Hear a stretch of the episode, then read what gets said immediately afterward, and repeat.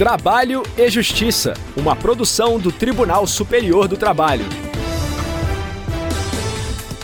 Olá, ouvinte, eu sou Anderson Conrado e a partir de agora seguimos juntos com as principais informações da Justiça do Trabalho.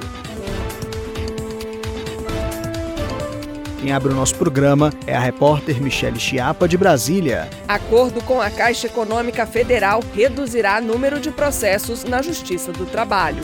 E sexta-feira é dia do quadro Destaques da Semana. Você vai ficar por dentro de diversas iniciativas da Justiça do Trabalho. Se liga, o programa já está no ar. Tribunal Superior do Trabalho e a Caixa Econômica Federal celebraram acordo de cooperação para reduzir o número de processos na Justiça do Trabalho.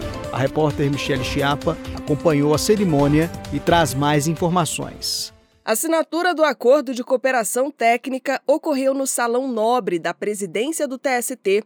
O objetivo é reduzir o número e o prazo de duração dos processos que envolvem a Caixa Econômica Federal e chegam ao Tribunal Superior do Trabalho. A celebração do acordo foi conduzida pelo presidente do TST e do Conselho Superior da Justiça do Trabalho, ministro Lélio Bentes Correa. Ele lembrou a importância dos centros judiciários de métodos consensuais de solução de disputas para a resolução de conflitos e enalteceu o empenho da instituição bancária em solucionar as demandas processuais. Esse passo que a Caixa Econômica oportuniza, aderindo a esse acordo de cooperação técnica, sem dúvida constitui um marco na implantação desse projeto de uma justiça humanizada, atenta aos reclamos da nossa sociedade e comprometida com a pacificação social.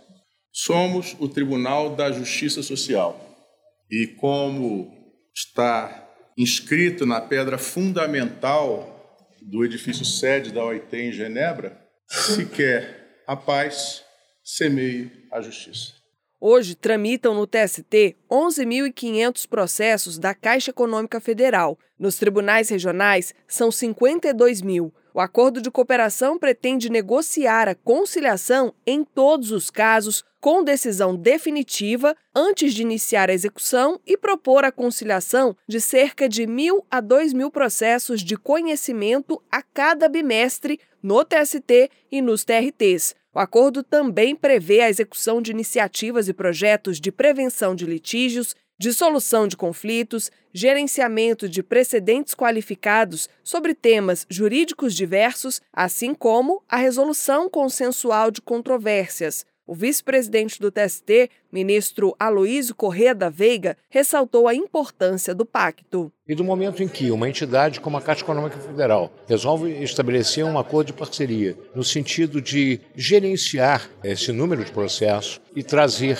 para uma proposta de solução uma solução amigável do conflito, realmente é o que importa para a jurisdição, não é? A questão de atender a própria sociedade. Durante a assinatura do acordo, a Caixa recebeu uma lista com 1.250 processos selecionados para proposta de conciliação. 500 deles tramitam no TST. A presidente da Caixa Econômica Federal, Rita Serrano, frisou que o acordo incentiva o aperfeiçoamento da instituição bancária na busca das soluções de conflitos. Eu acho que o ideal é a gente buscar na empresa respeitar os direitos dos trabalhadores e trabalhadoras de forma a mitigar as ações judiciais. Esse é nosso propósito. Mas elas acontecendo, é objetivo do banco realizar as conciliações, resolver isso o mais rápido possível, porque isso é bom para o trabalhador, é bom para o banco, né, no caso a Caixa, e também é uma lição no sentido de que a gente é alertado de que nós temos que melhorar essas condições de trabalho cada dia mais. Após a assinatura do acordo de cooperação técnica, o presidente e o vice-presidente do TST agraciaram a presidente da Caixa com uma medalha e um livro comemorativo dos 80 anos da Justiça do Trabalho. Destaques da semana. E agora nós vamos ficar por dentro dos assuntos que movimentaram a semana no TST e na Justiça do Trabalho. Quem participa conosco é a repórter Samanta Flor. Oi, Samanta, seja bem-vinda ao nosso programa. Olá, Anderson. Olá a todos que nos acompanham. Então, Samanta, quais são os destaques que você trouxe para os ouvintes hoje?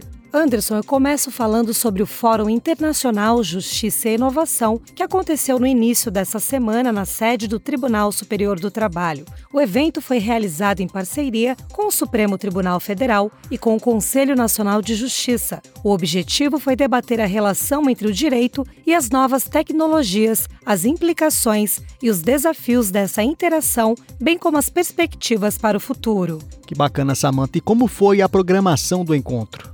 Anderson, o Fórum Internacional contou com a participação da presidente do Supremo Tribunal Federal e do Conselho Nacional de Justiça, ministra Rosa Weber, de ministros de tribunais superiores, magistrados de tribunais regionais e estudiosos de instituições nacionais e internacionais. Os dois dias de programação foram divididos em palestras e oficinas. Também foi entregue o Prêmio Justiça e Inovação, uma iniciativa para incentivar pesquisas acadêmicas e o desenvolvimento da tecnologia nos tribunais. Foram escolhidas soluções para os desafios práticos enfrentados pela justiça, tais como a acessibilidade, combate à desinformação, proteção do meio ambiente, entre outros. Muito interessante, Samanta. Eu vi que o presidente do TST e do CSJT, ministro Lélio Bentes Correa, também compareceu ao evento, correto? Isso mesmo, Anderson. O presidente da Corte Superior Trabalhista encerrou o fórum e ressaltou a importância de fomentar o crescimento tecnológico no sistema judicial do país, sem deixar de assegurar direitos fundamentais aos brasileiros. Eu separei um trecho da fala do ministro Lélio Bentes Correia. Vamos ouvir? A Justiça do Trabalho se sente honrada em ser agraciada com essa escolha e poder contribuir para o debate tão profícuo de tema da maior relevância, que é a inovação, sobretudo sob a ótica da inteligência artificial no nosso Poder Judiciário. Um tema que, como todos sabemos, ainda muito novo, mas que já toma conta das nossas realidades de uma forma bastante intensa. E como advertia Noam Chomsky, não há que se opor ao processo de evolução tecnológica. O que precisamos é nos esforçar para nos educarmos e educarmos as futuras gerações para assumir uma postura crítica diante dos resultados desse avanço tecnológico. Um avanço tecnológico que, como todos sabemos, segundo a Goldman Sachs, pode vir a resultar na automatização de 300 milhões de empregos em tempo integral. E costuma-se dizer, mas se a tecnologia retira empregos de um lado, ela cria de outros, o que é verdade. O que não é, todavia, seguro é que esses empregos que serão criados serão acessíveis àqueles que tiveram seus postos de trabalho suprimidos, seja por falta de formação, falta de oportunidade, falta de acesso. Portanto, é fundamental que, ao estimular a inovação tecnológica, ao estimular o avanço das novas tecnologias, nos preocupemos em ter no centro das nossas atenções o ser humano, para que tenhamos uma evolução marcada pelo acesso de todas e todos às vantagens que a inovação é capaz de trazer. É sempre muito importante refletir sobre os temas que estão sendo debatidos na atualidade. E o que mais você trouxe para a gente, Samantha? Anderson, o presidente do TST e do CSJT, ministro Lálio Bentes Corrêa, e o governador do Distrito Federal, Ibanez Rocha, assinaram um termo doação de computadores para projetos sociais da capital do país. Os equipamentos eram usados no tribunal e foram substituídos por tecnologias mais recentes. Agora, vão fazer parte da formação de crianças e adolescentes em áreas de vulnerabilidade social. Que ação importante, né, Samanta? Conte para os nossos ouvintes quantos computadores serão doados e quais instituições receberão os equipamentos eletrônicos. Ao todo serão doados 900 itens de informática. Os equipamentos serão destinados à Secretaria de Justiça e Cidadania, órgão do governo responsável por projetos sociais de inclusão digital no DF.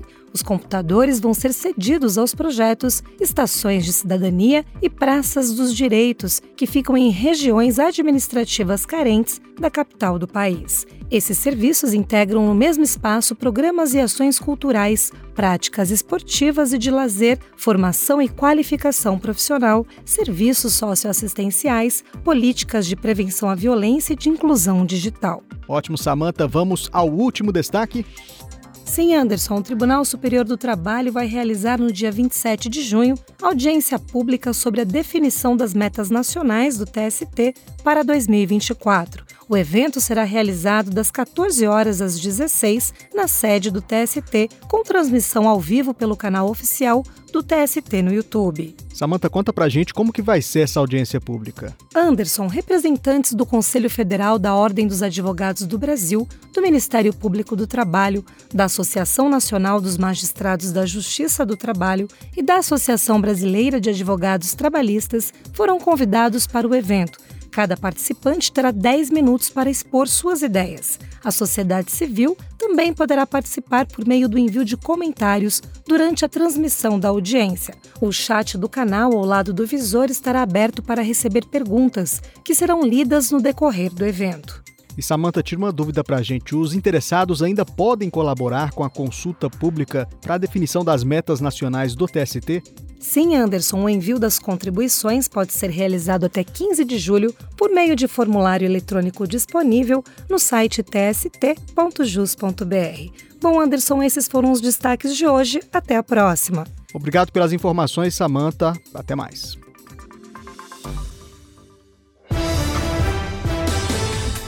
Eu fico por aqui. Tem uma sugestão de pauta? Mande pra gente. O e-mail é srtv@tst.jus.br. O Trabalho e Justiça teve a apresentação de Anderson Conrado, edição de Liamara Mendes, produção de Milene Teixeira e Priscila Roster, colaboração dos estagiários Jorge Agli e Milena Correa, supervisão de Patrícia Rezende e trabalhos técnicos de Rafael Feitosa e Wesley Oliveira. Programa é uma produção da Rádio TST, sob a coordenação de Rodrigo Tunholi e a supervisão geral da Secretaria de Comunicação Social do Tribunal Superior do Trabalho. Muito obrigado pela audiência. Tchau. Trabalho e Justiça, uma produção do Tribunal Superior do Trabalho.